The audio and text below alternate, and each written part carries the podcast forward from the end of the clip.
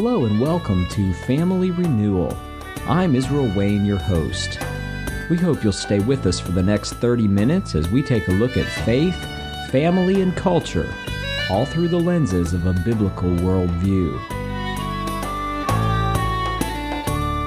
This program is a production of the Ultimate Homeschool Radio Network.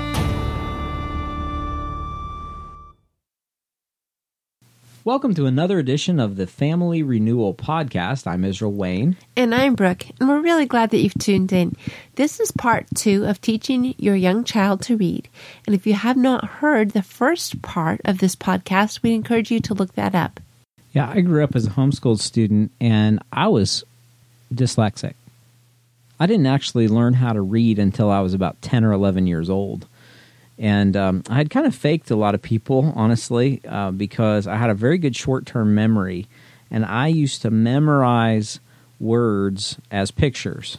And that is actually how a lot of children are taught to learn how to read is through what's called sight reading uh, or even whole language. Whole language is kind of a hybrid between sight reading uh, or what's called the look say method, where you, you look at a word and you, you say it as though it's a picture. Um, I whole language is kind of a hybrid between phonics and, and look-say or, or um, you know a pictographic type of uh, approach to reading. But i could memorize the word say tree uh, and so if somebody showed me a flashcard of the word tree i remembered it i would have them say it. And they would say I, I would say well what is it? And they would say it's tree. Well i could just remember that. And so it was the same if they showed me a picture of a tree or if they showed me the word tree, I could just memorize it. And I memorized probably several hundred words. And so people thought that I knew how to read. And it really wasn't until I got to be 10 or 11 years old. And I remember being in a Sunday school class and being asked to stand up and read from the Bible. There were no pictures to help me, there were no clues, there was nothing to assist me. And I couldn't do it. I did not know how to break down the words and to actually just read. So what happened was my mom had me go back and do phonics, and what was bad was in those days, um, in the '80s, there really weren't like programs available for homeschoolers, or we didn't know of them if there were that were remedial. Um, there were just these little kids phonics programs, so I actually had to do these skip, jump, hop, and play five-year-old phonics programs to go back and learn all that again. Had I been in a school classroom, I guarantee you I would not have submitted to the process of going to a special class. Uh, I probably would be illiterate today if I had been in a school classroom. I did not want to be stigmatized as having a learning disorder or reading disorder. Uh, but at home, I could be in the privacy of my bedroom, listen to those stupid, silly songs, learn the learn the methods, and um, I learned how to read. I honestly did not start reading books until I finished high school. Actually, finished high school a few days before I turned 16. I went and got a job and worked 40 hours a week from pretty much the week I turned 16 until I was about 17 and a half.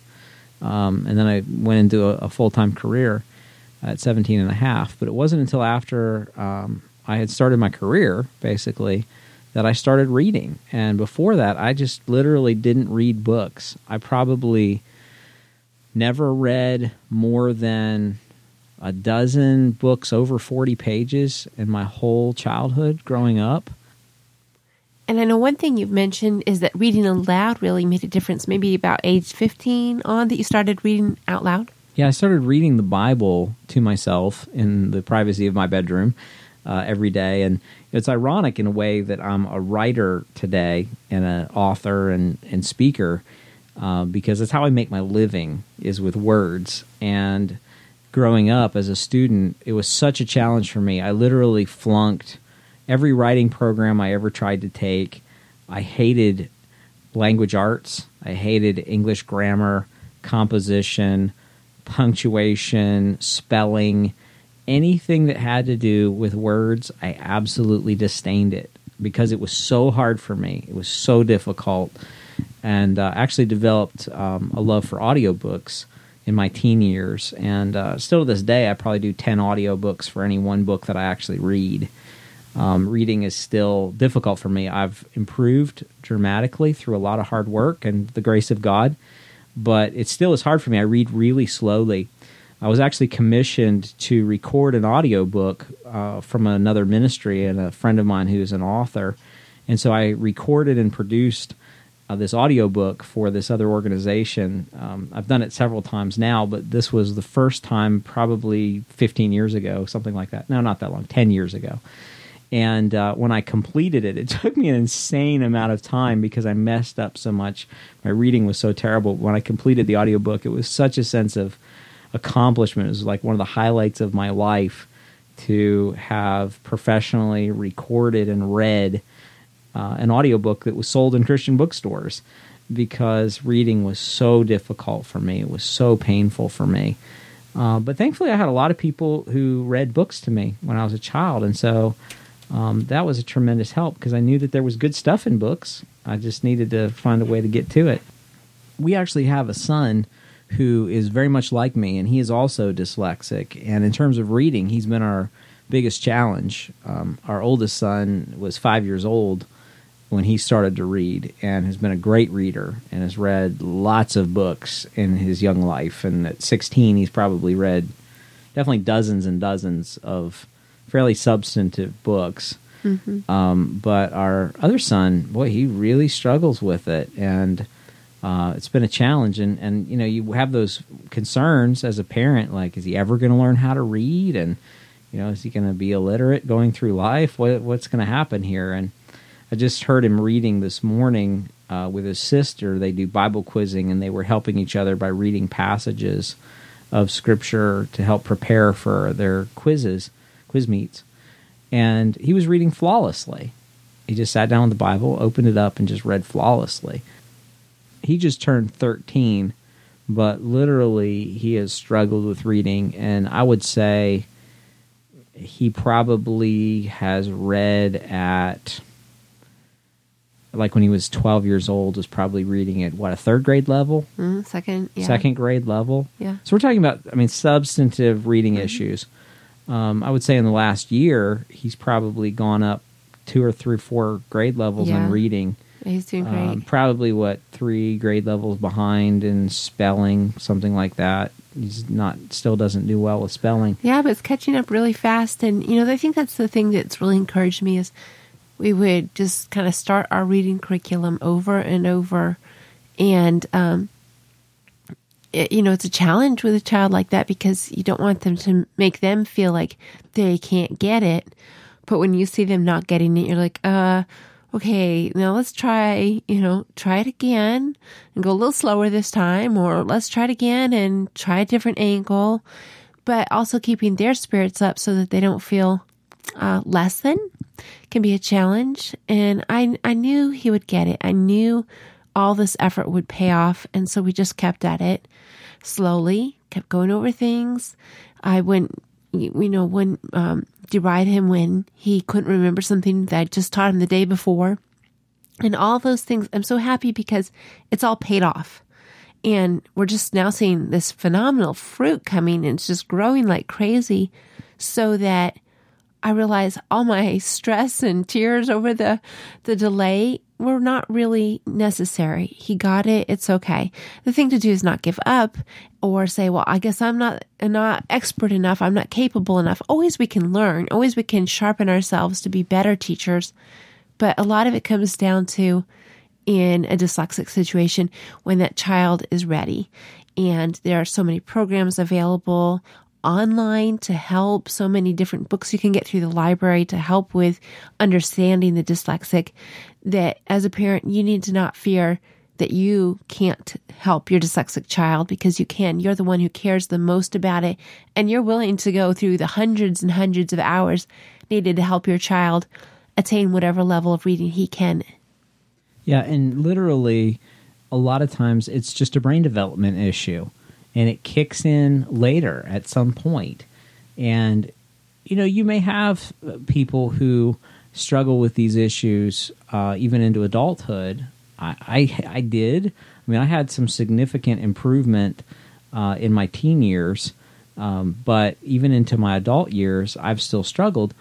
But I can function in life, you know. And I know some guys who work in construction or they, you know deal with uh, more manual labor kind of jobs and they they aren't book readers. They don't sit down and read books. They drive truck or whatever it is that they do. Um, not everybody is necessarily going to be literate.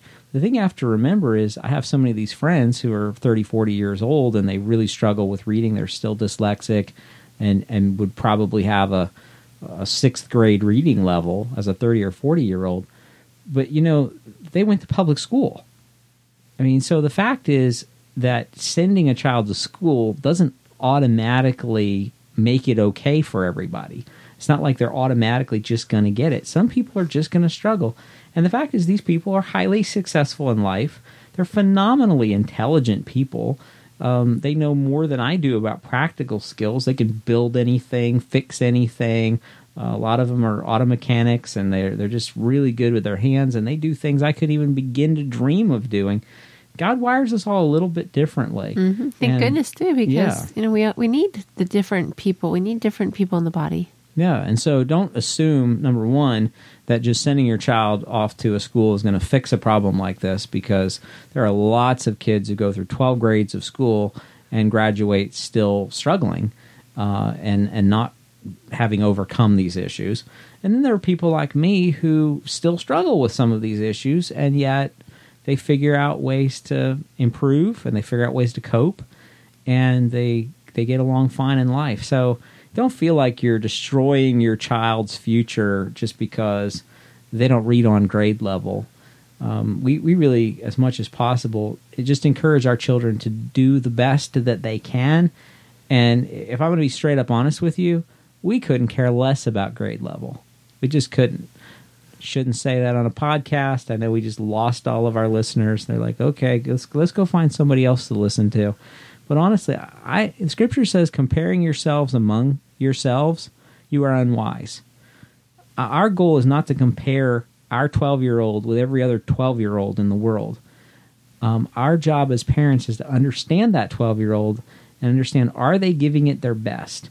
Are they doing the best that they can possibly do? And to give them every opportunity to excel uh, within their own abilities and every motive to excel within their abilities. Yes. That's our goal as parents. Um, and if they're quote unquote three grades behind, frankly, I couldn't even care less. As long as they're doing the best that they're able to do, um, that's what I think God requires of them, and that's what we seek to require from them as well. Well, one thing that um, we've done as a way to help those uh, struggling learners in our home not compare themselves is to just have a once a year, I usually do it September through October, once a year review of basic reading skills. And part of it, I say, hey, I want you to be available, hint, hint, to help your younger siblings learn how to read. But then it's also for those who, you know, are struggling and maybe missed something or they didn't quite catch on to certain rules about spelling, that there's a, a review every year that I just automatically do. Everybody's involved, no matter what grade or age level. And I think that helps take away a little bit of that uh, embarrassment feeling. And of course, this is within our own, our own home. And so, you know, we don't allow any negative talking towards each other, but just even among our our family, I think that has really made a difference. One thing that we mentioned early on, I want to cycle back to is talking about what are phonograms. So I mentioned about the actual alphabet, but then beyond the alphabet, there are other um, combinations that happen and in the Spalding, they're called two, three, and four letter phonograms. And basically, these are things you will recognize readily in any kind of word. Uh, let's take, for instance, A, Y. When it's put together, it says A as in day, or lay, or say. Um, and it has a pal who is closely related, says AI. Also says A as in paint, or faint, saint. And um, all the Spalding method goes through all these different combinations that are used within the English language and basically teaches by flashcard and also by then writing out those phonograms uh, how to immediately recognize that and know exactly what it says, what those sounds that it says are, so that when you open a book to read, you see a letter and you immediately know, oh, this is what that letter can say. And then as we start going through, you know, from what's most common and what's the easiest sound it says to then understanding the more complicated rules that go along with the English language, uh, the reading really comes and makes much more sense to a child.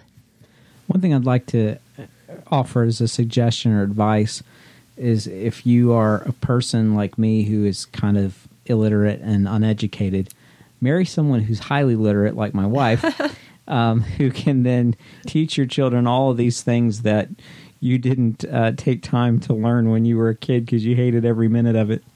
Um, I wanted to say something about Spalding. You know, when we were married, your mom was a Spalding instructor, and uh, Spalding is very intensive. And if I remember correctly, there's something like 200 and some rules of the Yeah, I think it English language, and and you know all these um, rules about how our English language works. And Spalding like contains all of these rules, and you can have your five-year-old learn the 236 rules or however many there are of the English language, so they know every possible nuance and caveat of why certain words say the things that they do. Yes. And um, with our oldest son, you were trying to teach him with this method, and he was just hitting a wall, and it wasn't working. Yes. And he was getting frustrated, and you were getting frustrated. He was five years old. And I remember the day that I came home and said, Okay, I think we need to stop doing this. This isn't working. You're frustrated. He's frustrated. I think we need to try something completely different, something completely outside the box. And so I basically set aside this. I don't remember how much it costs, but a couple hundred dollars. Is it that much? It's like twenty dollar book. No, the Spalding books. Oh yeah, probably twenty, or maybe forty. I don't know. Oh, really? Yeah, it's not Oh, expensive. but there's the whole course, like with all the cards. Oh. Seriously? Uh, the cards might be expensive, but the book's not. Oh, really? Well, I remember somebody used to advertise in Homeschool Digest back when I worked uh, with um, Homeschool Digest. They advertised this Spalding course. It was like 240 bucks. Oh, maybe like a that. course was, but I don't know. Okay, so anyway, so in my mind anyway, I had this this very expensive thing. So I, I brought home a an Alpha Phonics book by Samuel Blumenfeld that I bought for thirty bucks online, and I said, just use this. It basically is the McGuffey Readers, which is how people learned how to read in colonial America for two hundred years before all the um, whole language and look say stuff came into effect. So it's kind of a modernized contemporary version of the McGuffey readers. It's just simple phonics. And I said, let's just do this. Just use this phonics book and let's just try this approach. And literally, literally within a couple of weeks, he was reading. Now, I don't say that to contrast one program against the other because um, Spalding is far more comprehensive. And so um, there's a lot that you'll get benefit from with that program. My purpose in saying this is to say that sometimes you're using a program and it's just not right for that child. Mm-hmm. Another child may learn great with it, may be able to relate to it, and this is true of any kind of curriculum. But you may find that you just hit a wall with a child with a particular subject, and sometimes just getting a different approach really helps. Um, you know, I know, for example, uh, I took piano lessons when I was a kid, and someone was trying to teach me the classical method. And basically, their idea was that you would learn all the rules, uh, you would learn all the notes, and you would learn how to sight read. And basically, it would be a year before you would really be able to play anything significantly on your own because you're just learning all the theory and method behind it. I didn't have patience for that. I, I wasn't going to sit around and do that. But I remember when somebody sat down at the piano and taught me three chords and said, if you learn these three chords, you can play almost any song that there is. Um, man, by the end of a week, I knew five, six, seven, eight songs that I could play Right. just by learning um, the method, uh, the chording method. And reading can be a little bit like that too. So we don't want to encourage people to do like sight reading, for example, uh, because we want them to be able to decode the words and know how to figure it out. Um, it's kind of like memorizing the multiplication tables, but not knowing how to multiply. Right. you know, it's not going to help you later in life. But what we do want is we want for your child to enjoy this process of reading Yes. and to love stories and to want to read. And if you just kill their desire to want to read, if you kill their desire to learn, then you're in a world of hurt. You're really just you just cut your legs out from under you. So there may be times where you have to back off and maybe give them some aids that kind of help them to read a few things faster and and get into it to where they have some sense of accomplishment. Right. They're enjoying the the ride of I'm reading and this I'm is reading, great and and they- I'm I'm getting some fun out of this. Yeah, they can sit down with a very basic reader and be able to show somebody, I can read this book. Yes. And maybe no words in the book are over three letters, but it's something that they can do and they can read that book. So, Yeah, so it's like there's a combination where, you know, for us, uh, teaching our children to read it combines the best of both of our personalities, hopefully the best, and uh, Israel's more enjoy the ride and enjoy the beauty of just having a good time reading, and my more technical approach of we've got to know exactly why each letter says what it does and how it relates to its other letters. Um, but as we've combined both of those approach over a long haul, I think that um, for the most part, we've really had a lot of success. And where we've not, it, with our delayed readers, it's been actually really beneficial because after all those hours and hours putting in time teaching, we've actually seen some really good results. we have good readers. One other thing I'd say about developing good readers is you have to limit entertainment and multimedia. Yes, that is because so if true. you're feeding your children on high paced, high action animation, cartoons, and movies and television shows, to to sit down with a bo- book that has no pictures and just read a story, the competition there is such that you're going to lose. yeah. So you really want to make sure that you uh, limit that. And video games Right. with your children if you want them to be good readers. And if you're starting from a point where your children do not, uh, you know, they're they're just addicted to TV or video games, I would encourage you as families to start setting aside some time every day to read aloud a high action story. And when the parents are involved and the children see, oh, this is something mom and dad see as valuable, and you're you're leaving that chapter on a cliffhanger and it's entertaining and you're building some camaraderie within your family as far as sharing um, that experience together i think that can really help turn the tide for your children to see that reading can be a lot of fun and educational I want to mention a couple of readers that we use. Um, there are some books called Primary Phonics published by EPS, schoolspecialty.com. And uh, these are not published by a Christian publisher, but they are really good in terms of picking words that and sounds that are appropriate for uh, for the right level. So if you find out where your child is in this level and you put them in there, it's uh, very consistent.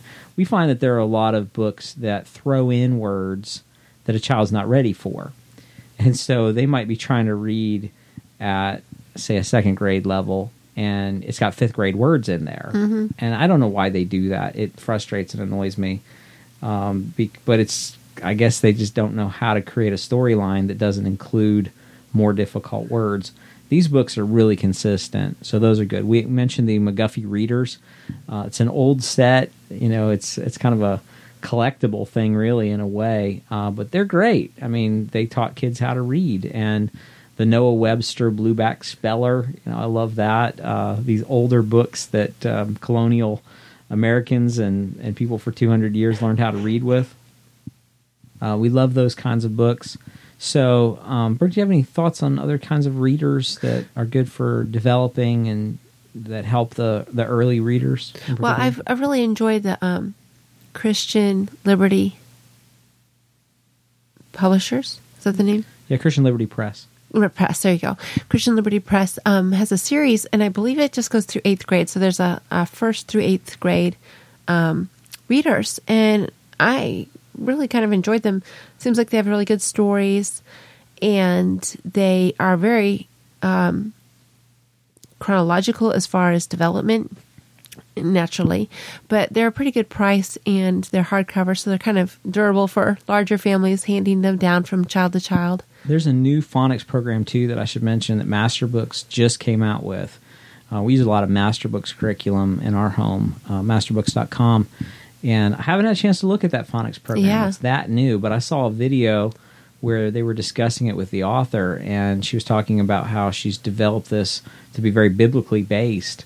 And I thought, well, I'd love to check out what they do because we're really impressed with the quality of materials that they put out. So I'd love to see their phonics program, Yeah. see what that's like. That that shows a lot of potential anyway. So definitely worth uh, going online and looking for if you're checking out a, a phonics curriculum. Um, any other resources or thoughts that you have on the, the reading and the teaching reading process? let me let me touch a little bit on uh, teaching a child to write and again this goes back to my spalding influences in my life but a lot of times um, when we teach writing we teach uh, reading very separate from the writing process and the two really need to be linked together for the best maximum effort of your teaching time and so when we're working through those phonograms when a child has learned the alphabet just the sounds i go back and i have him start learning how it is to write those letters and um, a lot of times that can be very difficult if the child is about five or under because they don't have those good motor skills yet. They're just learning how to do it. But going over it day after day, just a little bit. It doesn't have to be the whole alphabet every day. It depends on the child. Some children love to do that kind of thing, some don't. But just writing a couple letters every day helps them to gain that ability, but then also connecting it. Oh, this is that sound that I already know. I already am learning this helps so much. I personally do not use the lines that you can buy lined paper everywhere that has the dashed line through the middle because I want a child to be able to visualize the halfway point on their own. And so I use a large type space, you know, not just your regular writing pad paper, but a larger space in between. Um, and you could probably just print them off your computer if you're able to create lined paper that's spaced at least double the size without that dash line in the middle. It helps a child just to be able to visualize you know, kind of get over having that crutch right away and just visualize. Sam Blumenfeld always said you should teach a child to write cursive before they write uh, stickball method because a child's hand is more suited for the actual the flow of a cursive. I never have tried it, so it'd be kind of fun to hear if any of you have tried it. Yeah, he talked about how in child development, if you just set a child down who's say three, four years old with a crayon and a piece of paper, paper, they always make circles and loops. It's true. We have a three year old that makes the most beautiful looking cursive, except it's nonsense. Yeah, so they don't do straight lines and straight circles. And so when you're writing, they're taught to use the stick ball method, straight lines and circles, and they're not really ready for that. And so his view was that writing cursive was actually more natural to brain development of an early child. So you can actually look that up if you go to I think it's howtotutor.com. Just search anyway. He has a book called How to Tutor, um, but you could also just search Sam Blumenfeld cursive writing and um, read what he has to say on that. Decide for yourself. We're not advocating necessarily that you should teach your children cursive first. Um, I just found it a fascinating concept. It is a fascinating concept, no doubt about it. In fact, there's even a question now today whether children should learn cursive at all. In many government Right. schools, they're not teaching it anymore, and they're all going to grow up and be stupid and illiterate like me because I don't know how to do cursive. I I know how to sign my first name in cursive, and that's about all. So Oh, that's sad. yeah, well, not really. Um, I don't need it. I I just text. You don't just- know that you don't need I it. use I, I I really don't. I never use it because I don't do handwritten letters. Um, if you ever see on eBay that there's a handwritten letter from Israel Wayne, it's a forgery. it's, it's not mine and it doesn't exist. So um, you, you'll get text messages from me or uh, Facebook Messenger. But That's so I've learned how to type with both my fingers and my thumbs. But yeah, I mean, I'm not a millennial. Um, and whatever generation came after the millennials, I'm Gen X. But um, I'm just as um, ignorant as all the uh, all the kids that are growing up not knowing cursive. I, I did. I did. I got to say this for my mom's benefit, though. My poor mother, who homeschooled me, spent many, many hours teaching me cursive. I did learn how to write cursive. I used to know how to write everything that there was to know how to write in capital and lowercase cursive.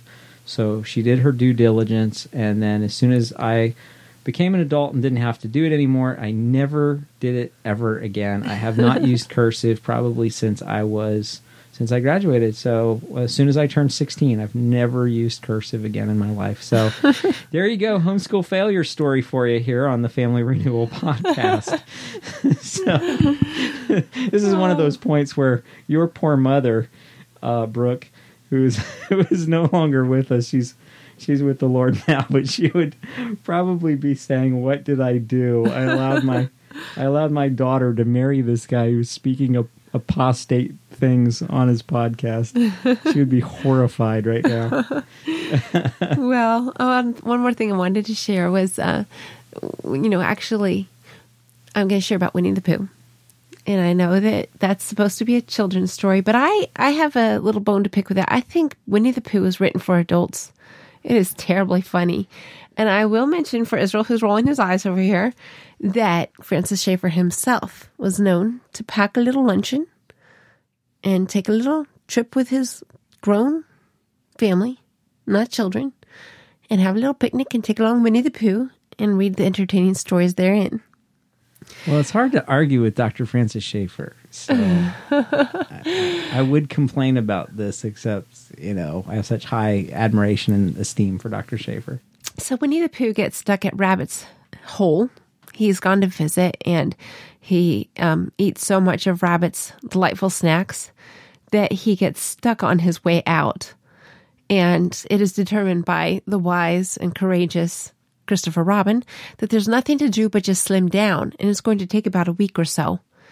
And poor Pooh is just beside himself because he's stuck in a rabbit hole, you know, a literal hole in the ground, with one end back in the actual house home of the rabbit, and the the other side, his front side, sticking out. And so he begs that at the very least, would Christopher Robin come with some very sustaining stories to help him while he's stuck and so Christopher Robin comes and he's got all these books and he reads aloud to him for the week.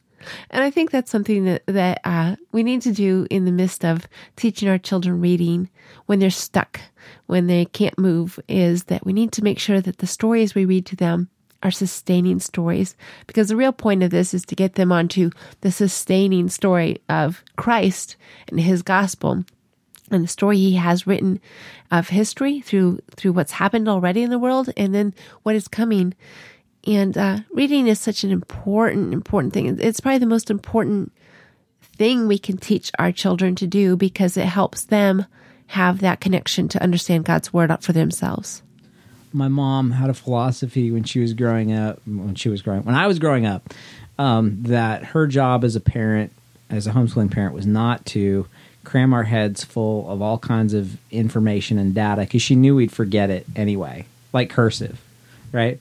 But it rather it was to teach us how to read, to teach us how to think, how to reason, uh, to teach us how to learn, how to develop good study skills. And she believed that if she could teach us those things, then we could teach ourselves how to learn anything we needed to know throughout life. And so, um, because my mom dropped out of school in ninth grade, in high school, I was studying subjects that she never even learned. And uh, she didn't need to know them because she had taught me how to read. She taught me how to have good study skills. All she had to do was use a teacher guide and an answer key and grade my material. Um, I did have some video tutorial, which was helpful for some of the subjects, but essentially, um, she taught me how to be self taught. And that really is the goal. So, we're grateful for you joining us and listening to this podcast on reading. And uh, we hope that you'll visit our website and check out our books. I have a brand new book that is coming out spring 2017.